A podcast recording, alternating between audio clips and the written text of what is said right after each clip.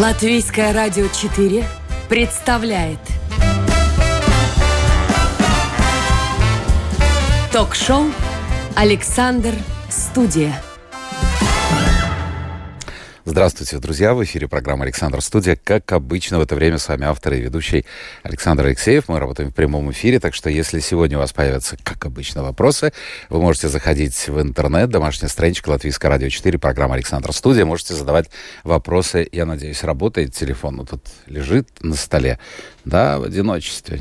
Вот, вот, вот, вот. Ой, это, наверное, моим коллегам кто-то задал вопрос про политику. Сегодня, наверное, мы о политике говорить не будем. Мы поговорим о литературе. У меня в гостях доктор филологии, академик, профессор гуманитарного факультета Латвийского университета Мара Грудуле. Мара, доброе утро. Доброе утро. И с наступающими праздниками. Давайте начнем с праздников. А, я знаю, что вы занимаетесь литературой, которая существовала на территории нынешней Латвии с 16 до 19 столетия. А вот в этот период времени как-то упоминается Рождество? Вообще отмечали его здесь? Ну, конечно, это же очень старая такая э, погану. Традиция, да, Старая, языческая, языческая. языческая, да. извините, старая языческая традиция, и я думаю, что эта традиция уже э, была знакома, потому что уже э, кончается один э, период э, для э, дома, для э, семейства э, и тоже в природе, и начинается что-то другое. Это то же самое, которое летом праздник Янис. Но в 16 веке это период реформации, реформации уже до того, по-моему, когда здесь уже пришли э, немцы в основном с этими э, христианскими идеалами, тоже с ними пришло э, еще одна традиция, это традиция э, Рождества э, в христианская традиция. И Именно в период реформации? Э, нет, до того, я думаю, что ну, немцы э, с христианскими идеями были здесь уже в 13 столетии. В 16 столетии это период реформации, когда мы можем сказать, что церковь, э, протестантская церковь тоже начала говорить на язык, э, родном языке, который был здесь, это латышский язык. Да, это был один из постулатов, перевести службу на ну, родной язык, чтобы люди понимали. Но, но уже до этого эти самые католическая церковь, э, престери, Священники? Священники католического церкви до того уже они шли в народ и тоже э, с народом общались на латышском. Но, Но служба была на латыни? Э, служба была на латыни, да. как это нормально в католическом церкви до 20 века. Э, Подожди, я да. посмотрел, у вас... Э диссертация на тему, очень интересная тема, скажем так, отображение жизни человека Э, латышской литературе 17-18 столетия. Э, как жили тогда люди? Ведь очень сильно, наверное, отличались те, кто был при деньгах, э, имел хозяйство, имел бизнес, говоря сегодняшним языком, и простые крестьяне. Ну да, но то, что в литературе это о таких событиях в человеческой жизни, которые трогают более-менее все общество. Это эпидемии, это одно эпидемия, эпидемия чумы.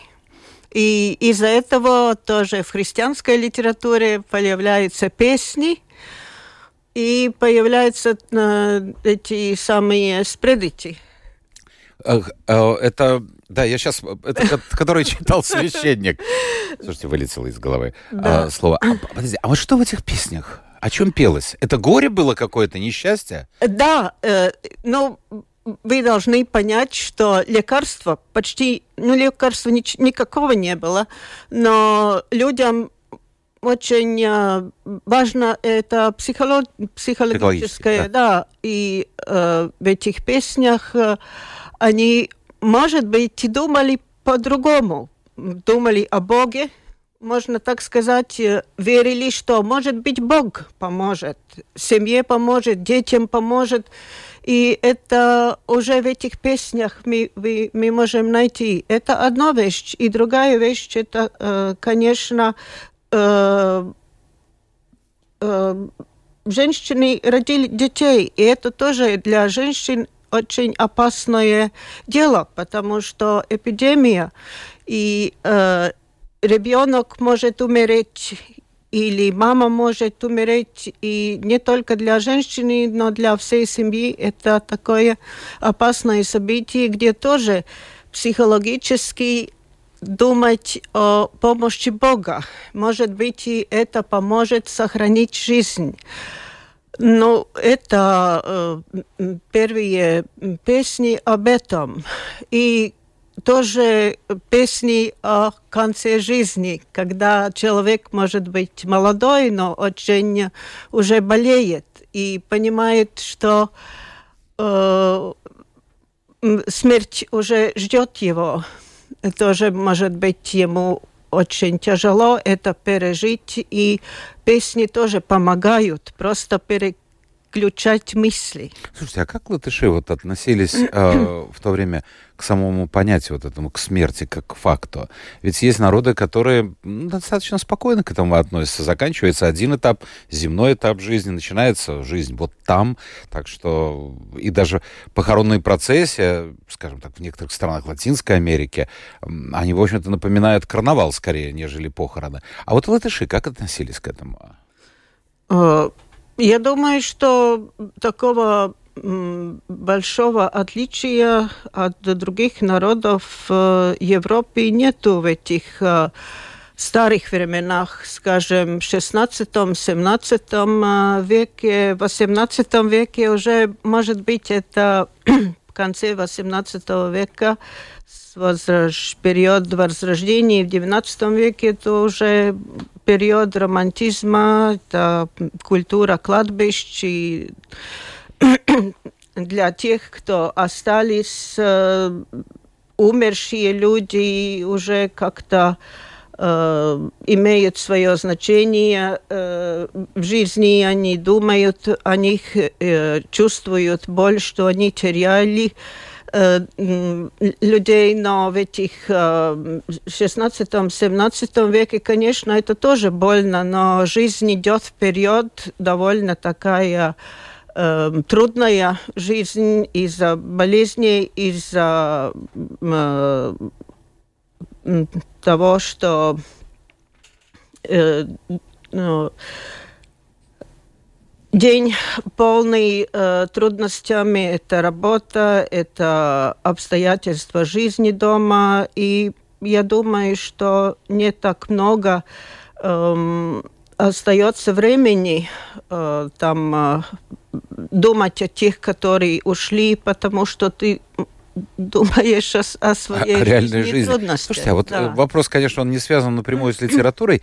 Латыши один из э, редких народов. Действительно, трудно назвать еще какие, какие-то нации, которые так бережно относятся к памяти своих предков. Э, потому что наши кладбища, ну, они уникальны, они совершенно отличаются даже от эстонских кладбищ, даже от литовских кладбищ. А вот откуда это идет? Ну, я, я не думаю, э, я не думаю, что очень от, отличается от эстонских, от эстонских э, кладбищ, но у нас... От литовских точно. От Там влияние Польши. Это католические традиции, может быть, что-то по-другому. Но э, я думаю, что э, это отношение к тем, которые умерли, э, меняется э, в XIX веке, и э, это день э, умерших, памяти умерших, миршего пименис. Да, день памяти это... усопших, да. Но новая традиция э, где-то в конце 19-го, начале 20 века Андрея Снедра, э, это для латышей начал это соблюдать.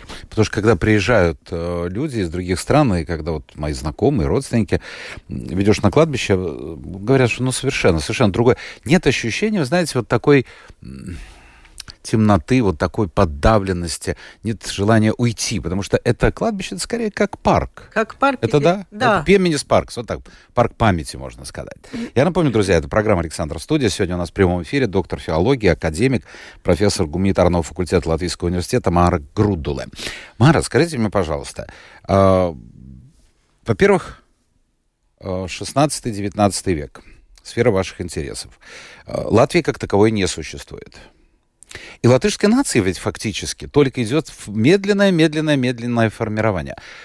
Вот с точки зрения обывателя, скажем, и филолога, между прочим, тоже, я бы заинтересовался, ну, допустим, латышской литературой начала 20-го столетия. Вот если бы меня это действительно затронуло и стало бы главным делом моей жизни. Почему у вас вот этот интерес к 16-19 столетию?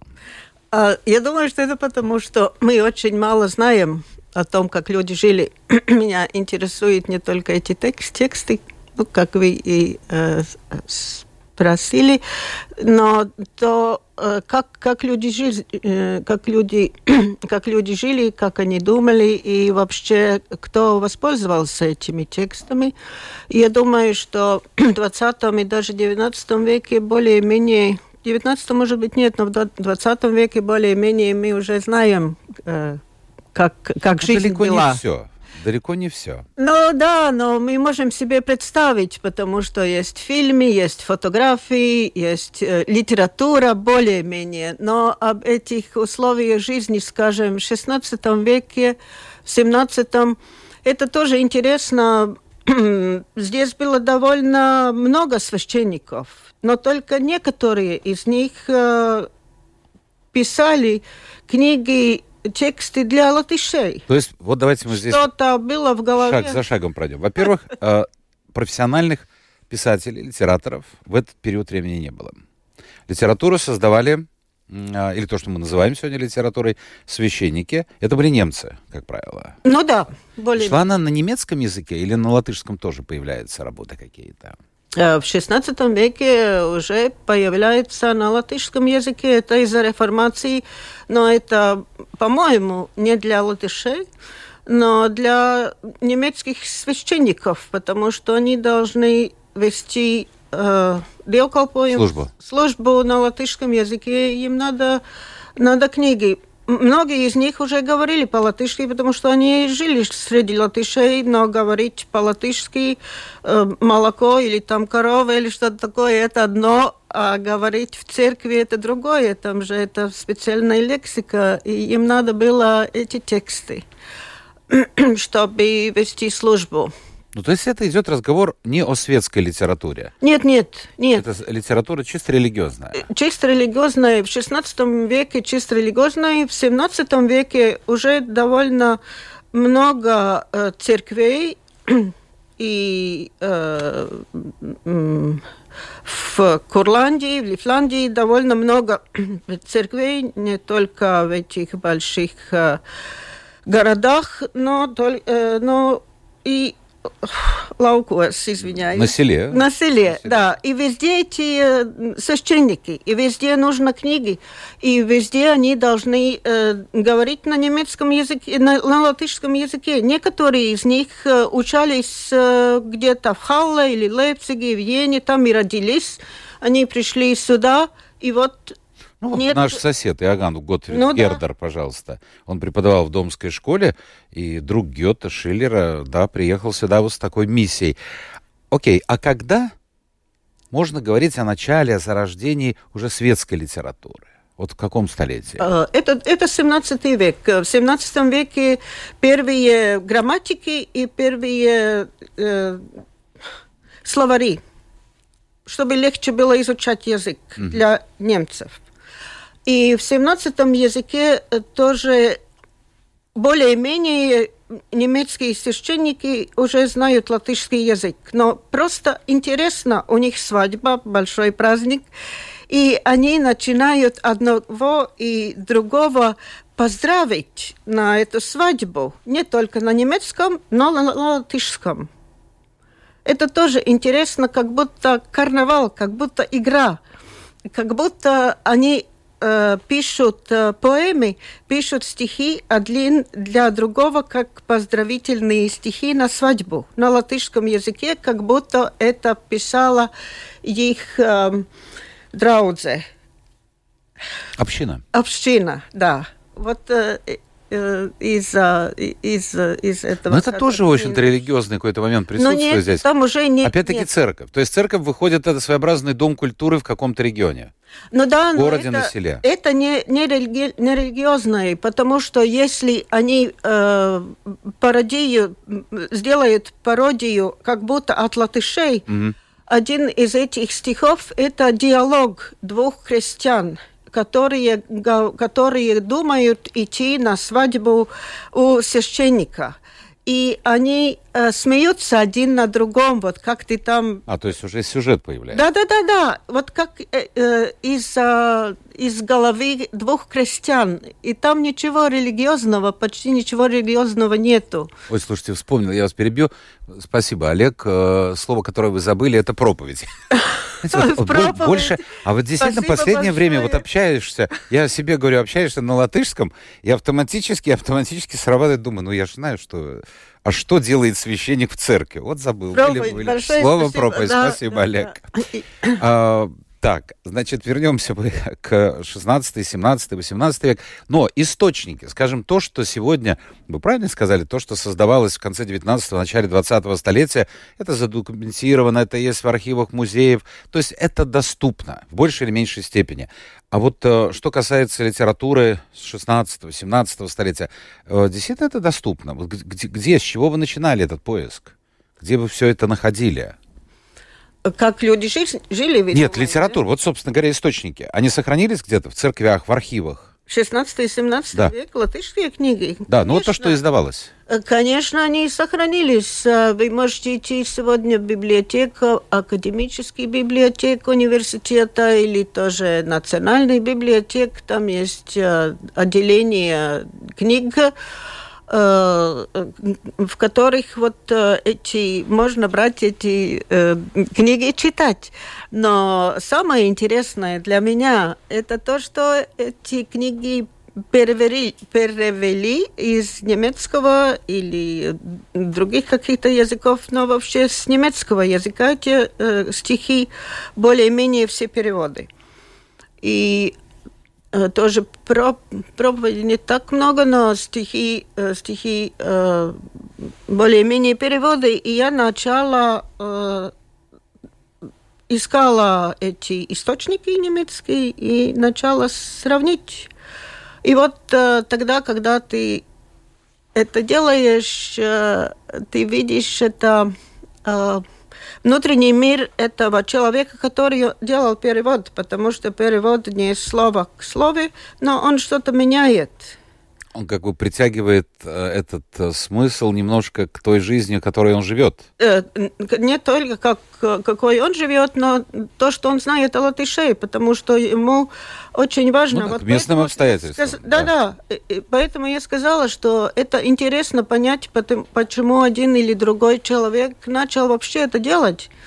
И ты чувствуешь, что он думал о латышей, о, о- об аудитории, чтобы было понятно. Хорошо, а было понятно. интересно. А грамотность? Вот чтобы читать. Или это священник читал, и люди слушали? Или люди сами могли уже тогда читать? Какой-то процент был известен грамотных людей? Простого населения? Это трудно сказать, но в 16-17 веке у э, книг это первая страница на немецком. И мы знаем от этого, что первая страница это важно для священника. Он э, берет книгу, видит вот это, эти песни для церкви, для латышей, это сегодня мне нужно, я могу брать. Но в конце 17 века это меняется, первая страница на латышском языке. И в начале 17 м, в конце 17 века уже шведы, это время... э, Вот я хотел спросить о влиянии шведов. да-да-да. А, И э, они уже основали первые э, школы для крестьян. И медленно-медленно это меняется, и крестьяне тоже начинают читать. И первая страница у книг уже на латышском языке. И тоже очень важно, что это предсло предсловие, прекшварц, да, тоже да. на латышском. И, и иногда «Миляйс Латвиети», «Дорогой латыш», это уже для латышей. И Библия тоже «Миляйс Латвиети». Библия тоже на латышском языке, и это э, нач, начинается с этим э, предсловием «Миляйс Латвиети». Вот, а вот интересно, в городах ну, наверное, превалировало все-таки купечество, а, дворянство это были немцы, как правило. Да, да, да. И, естественно, они читали на немецком языке. Да. А вот потом приходят шведы. Почти сто лет Рига входила в состав Швеции. Э, влияние же наверняка было. Сто лет это очень длительный период да, времени. Да. Да, но шведы, по-моему, для швед было э, очень важно, чтобы и крестьяне э, чувствовали себя хорошо. Насколько я знаю, э, швед, шведы не знали дзимбушана. У, них, у них вообще такого э, не было. И они поняли, что крестьян это же в это времени главный, который э, дает э, денег для власти. Ну, то есть занимается производством. Занимается да. производством, и он должен жить хорошо. Но то, что они увидели здесь, это было немцы и потом только крестьяне.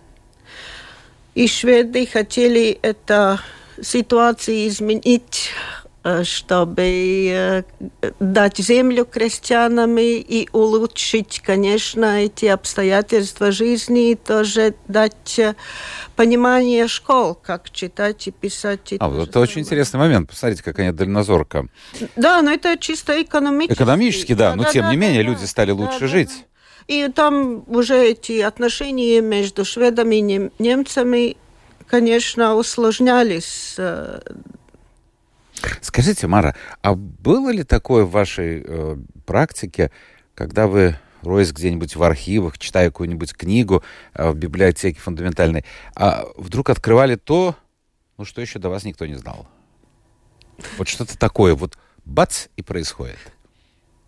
Ну, то самое интересное, что для меня было, я работала с книгой первая католическая книга для латышей песней.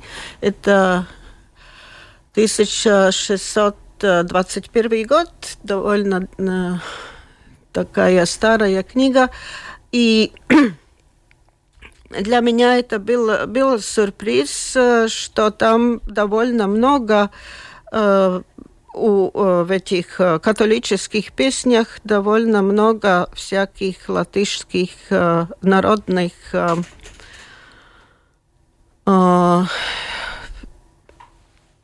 рефренов от народных песней. Католическая книга, и там вдруг лиго-лиго появляется. появляется. И в одной другой песне «А я жужу». это а чисто... чем это связано, как вы думаете? Ну вот э, это, я думаю, то, что эти священники, они шли в народ, и это «Лиго-лиго», э, песня, которая как будто колыбельная, которую Мария поет э, своему ребенку Иисус, угу. который, который лежит э, в ясельках. В ясельке, да, да. И вот э, как будто с этим лиго-лиго, и латышей, может быть, э, лучше э, понять э, ту ситуацию, которая можно сравнить с их жизнью. Мария и Иисус и, и их жизнь. Слушайте, вот я, у меня такой вопрос, может быть, несколько наивный. Как вы думаете, а почему вот получается так, что в разных странах в разное время появляются какие-то писатели, композиторы, которые создают шедевры, а, а потом какой-то вот наступает период тишины и покоя. Но, с другой стороны, ну да, цивилизация пришла с юга. А, посмотрите, вот тоже 16-17 столетие. Возьмем Италию, Испанию. Там литература, там искусство. А чем дальше на север, тем все как-то холоднее, скромнее. И, ну, ну возьмите вот э, латышскую литературу, возьмите русскую литературу, фактически начало которой, это, ну, ладно, до Пушкина еще были э, тоже несколько авторов, но это тоже период относительно недалекий от нас. А вот чем это связано? Действительно теплая погода влияет так на человека. Я уж не говорю о временах Древнего Рима, Древней Греции. Ну вот это э, сейчас будет только спекуляция. Ну давайте, вот, вот ваши спекуляции. Ничего себе спекуляция академика. Смотрите, Данте. Данте создает, фактически создает во Флоренции язык современный итальянский. Да, но у нас, э, у нас это самое все немножко по-другому, потому что эти самые... Да, история по-другому, латышей, не, немцев здесь, но я думаю, что, может быть, у людей жизнь другая на севере, и все время ты как будто борешься не только э, за свое, но борешь... Э, за существование. За, за ну, вот поживи вот в такую погоду, как сегодня, или ну, завтра. Ну да, ну да, ну, ну да, это, это же очень важно, и нужно заботиться о том, чтобы не было холодно. И у меня тоже дома я должна курить э, с дровом, с дро, дровом. Дровами, да-да, топить, топить. Ужас. Я думал, что вы курите. Ужас э, топить с дровами, и это занимает время. Ты же должна это взять, нести в дом, и потом ждать, как это все будет. Я думаю, это занимает время, и на культуру, на литературу останется все меньше и меньше времени. Может быть, но это спекуляция. Нет, но это интересно ваша точка зрения. Я напомню, у нас в гостях сегодня доктор филологии, академик Мара Грудова. Друзья мои, я вот смотрю, что пишут по WhatsApp, Сегодня 19 у нас, да, число? Глазам своим не верю. Вот кто-то пишет постоянно про какую-то партию, манифест, идеологию. Вы кто-то, наверное, вы другой канал слушаете. Мы вообще сегодня про политику не говорим. Э, цель вашей деятельности, прибыли, социальность, не, не знаю. Вот вы как-нибудь тему переведите немножко на день э, сегодняшний. Вот, кстати, еще один вопрос. Вот он содержится и тут же и в комментарии, вот тот же Олег пишет э, о э, влиянии немцев на латышей. Интересно, с одной стороны, если посмотреть латышскую ту же литературу, вообще латышскую культуру, то отношение к немцам было весьма негативное. Это завоеватели. Да. Ну, возьмем тоже Лачку, да. вот классический пример. Но с другой стороны, но с другой стороны, э, фактически они принесли сюда э, не только религию, не только христианство, но и принесли вот ту же литературу. Так вот, вот что перевешивает, на ваш взгляд? Но это тоже интересно. Это второе, что я исследую это, это местная э, э, германская, местная немецкая культура. И э, да, мы можем сказать, э, что до 1918 году основании Латвии здесь был колони колониализм. И немцы сами об этом говорят и пишут, что Прибалтика – это их э, старая колония, и отношения были очень, очень сложные. Но я думаю, то, что латышам э, шло на пользу, это пример. Это немецкий пример, и это очень помогло и способствовало эм, Латвии после становления Латвии как государства. Это пример э, немцев, их культуры, не только в таком, может быть, э, большом смысле, но э, тоже в смысле жизни как таковой. А можно провести параллель? Я не знаю, можно ли или нет, между, скажем, Великобританией и Индией. Вот с одной стороны, действительно жестокое, жестокое управление в Индии, там, вплоть до подавления, жестокого действительно подавления восстания, с другой стороны, влияние английской, вообще экономики, культуры, образа жизни. А, вот, вот, вот как это все одно соединяется ну, с другим? У нас э, тоже не только Индия, но у нас тоже Россия, немцы и латыши где-то там. Получается коктейль, в общем-то. Да, но не коктейль, но каждая из этих сторон имеет э, свою э, роль. И я думаю, что было и плохое, но было и хорошее. И этот пример для нас, для нас очень, очень важный. Но Мара, скажите мне, пожалуйста, вот два имени, которые, я думаю, знает любой человек, по крайней мере, живущий в Риге, э, из этого периода, который вас интересует, это Готхард э, Стендер и Гарлип Меркель. Может быть, немножко об этих людях. Потому что, ну, все знают улица Меркеля. Да. Но вот кто такой был Гарлип Меркель? Вот тут уже будет, наверное, вопрос посложнее.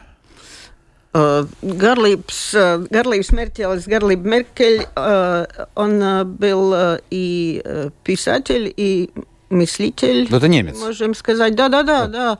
Он родился здесь, э, он местный немец, так можно сказать. Но э, он был э, писатель, и он жил в эпохе Возрождения laikmets. Возрождение, да. Да-да-да. И так, это, это период, когда меняется взгляд на общество как, как таковое, и он очень много думал, думал о латышей, о истории латышей и э, что делать, чтобы улучшить э, жизнь латышей и тоже немецкие и латышские отношения. И э, он начал э, читать и исследовать разные источники, не, то, не только о Прибалтике, но тоже читал фило, философов периода э, Возрождения и думая о прошлой латышей, он э, изучал мифологию, изучал хроники, изучал период XIII века, когда пришли здесь первые немцы, и понимал, что в XIII веке латыши были на такой на такой уровне жизни, как остальные народы, может быть, Восточной Европы, и что если бы, может быть, не было здесь немцев, у нас было же то же самое, что в такое же самое общество, как в Восточной Европе. А если говорить о Стендере, ну, большинство скажут, ага, его именем названа фирма. Так, да. ведь действительно это реально, но имя это знают. Э, это, э, да, это, это, это очень интересный вопрос, потому что стендер это тоже эпоха Возрождения. 18 век, да? Да-да-да, 18, 18 век как раз у него было очень обширное, это самое поле интересов. интересов. Он и ему было интересно не только музыка, скажем так, не только литература, но и техника 18 века. И Даже он так. сотворил, не сотворил, но он э, перенес, по-моему, перенес от этого английскоязычного мира идею о механической э, машине, стирательной машине и wow. сделал первую книгу на немецком языке о механической стиральной машине. И э, в 2014 году, когда мы хотели праздновать э, юбилей стендера, я пошла к этой фирме, которая занимается тоже с мылом косметикой. Да-да, но с мылом да. это тоже то, что с стиранием белья связано. Я думала, что им будет интересно узнать, что стендер это не только их имя, но это может относиться тоже к этой фигуре. Ну, как, как не отнеслись к этому?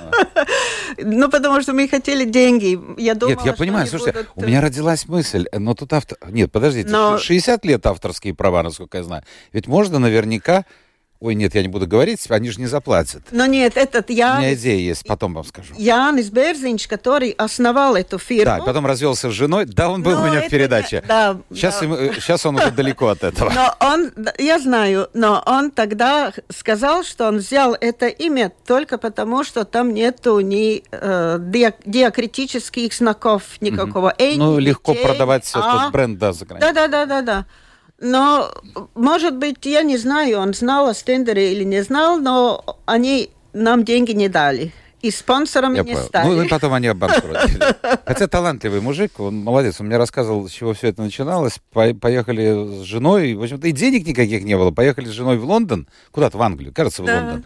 Увидели вот эти шарики для ванн, и потом пак, вот, вот, вот, а почему бы не у нас? Я говорю, я десятки раз был в Лондоне, у меня никогда таких мыслей в голову не приходило. Но, но, а, он, он по характеру, но, насколько я читала, я не говорила с ним, он по характеру очень похож на этого моего стендера, Ну, видите, вот, ну, ну, которого Надо, тоже... надо было ему голова. воспользоваться вашим предложением. Слушайте, вопрос еще один. Гости согласны с мнением, что все языки мира равны между собой, потому что они одинаково отражают мир?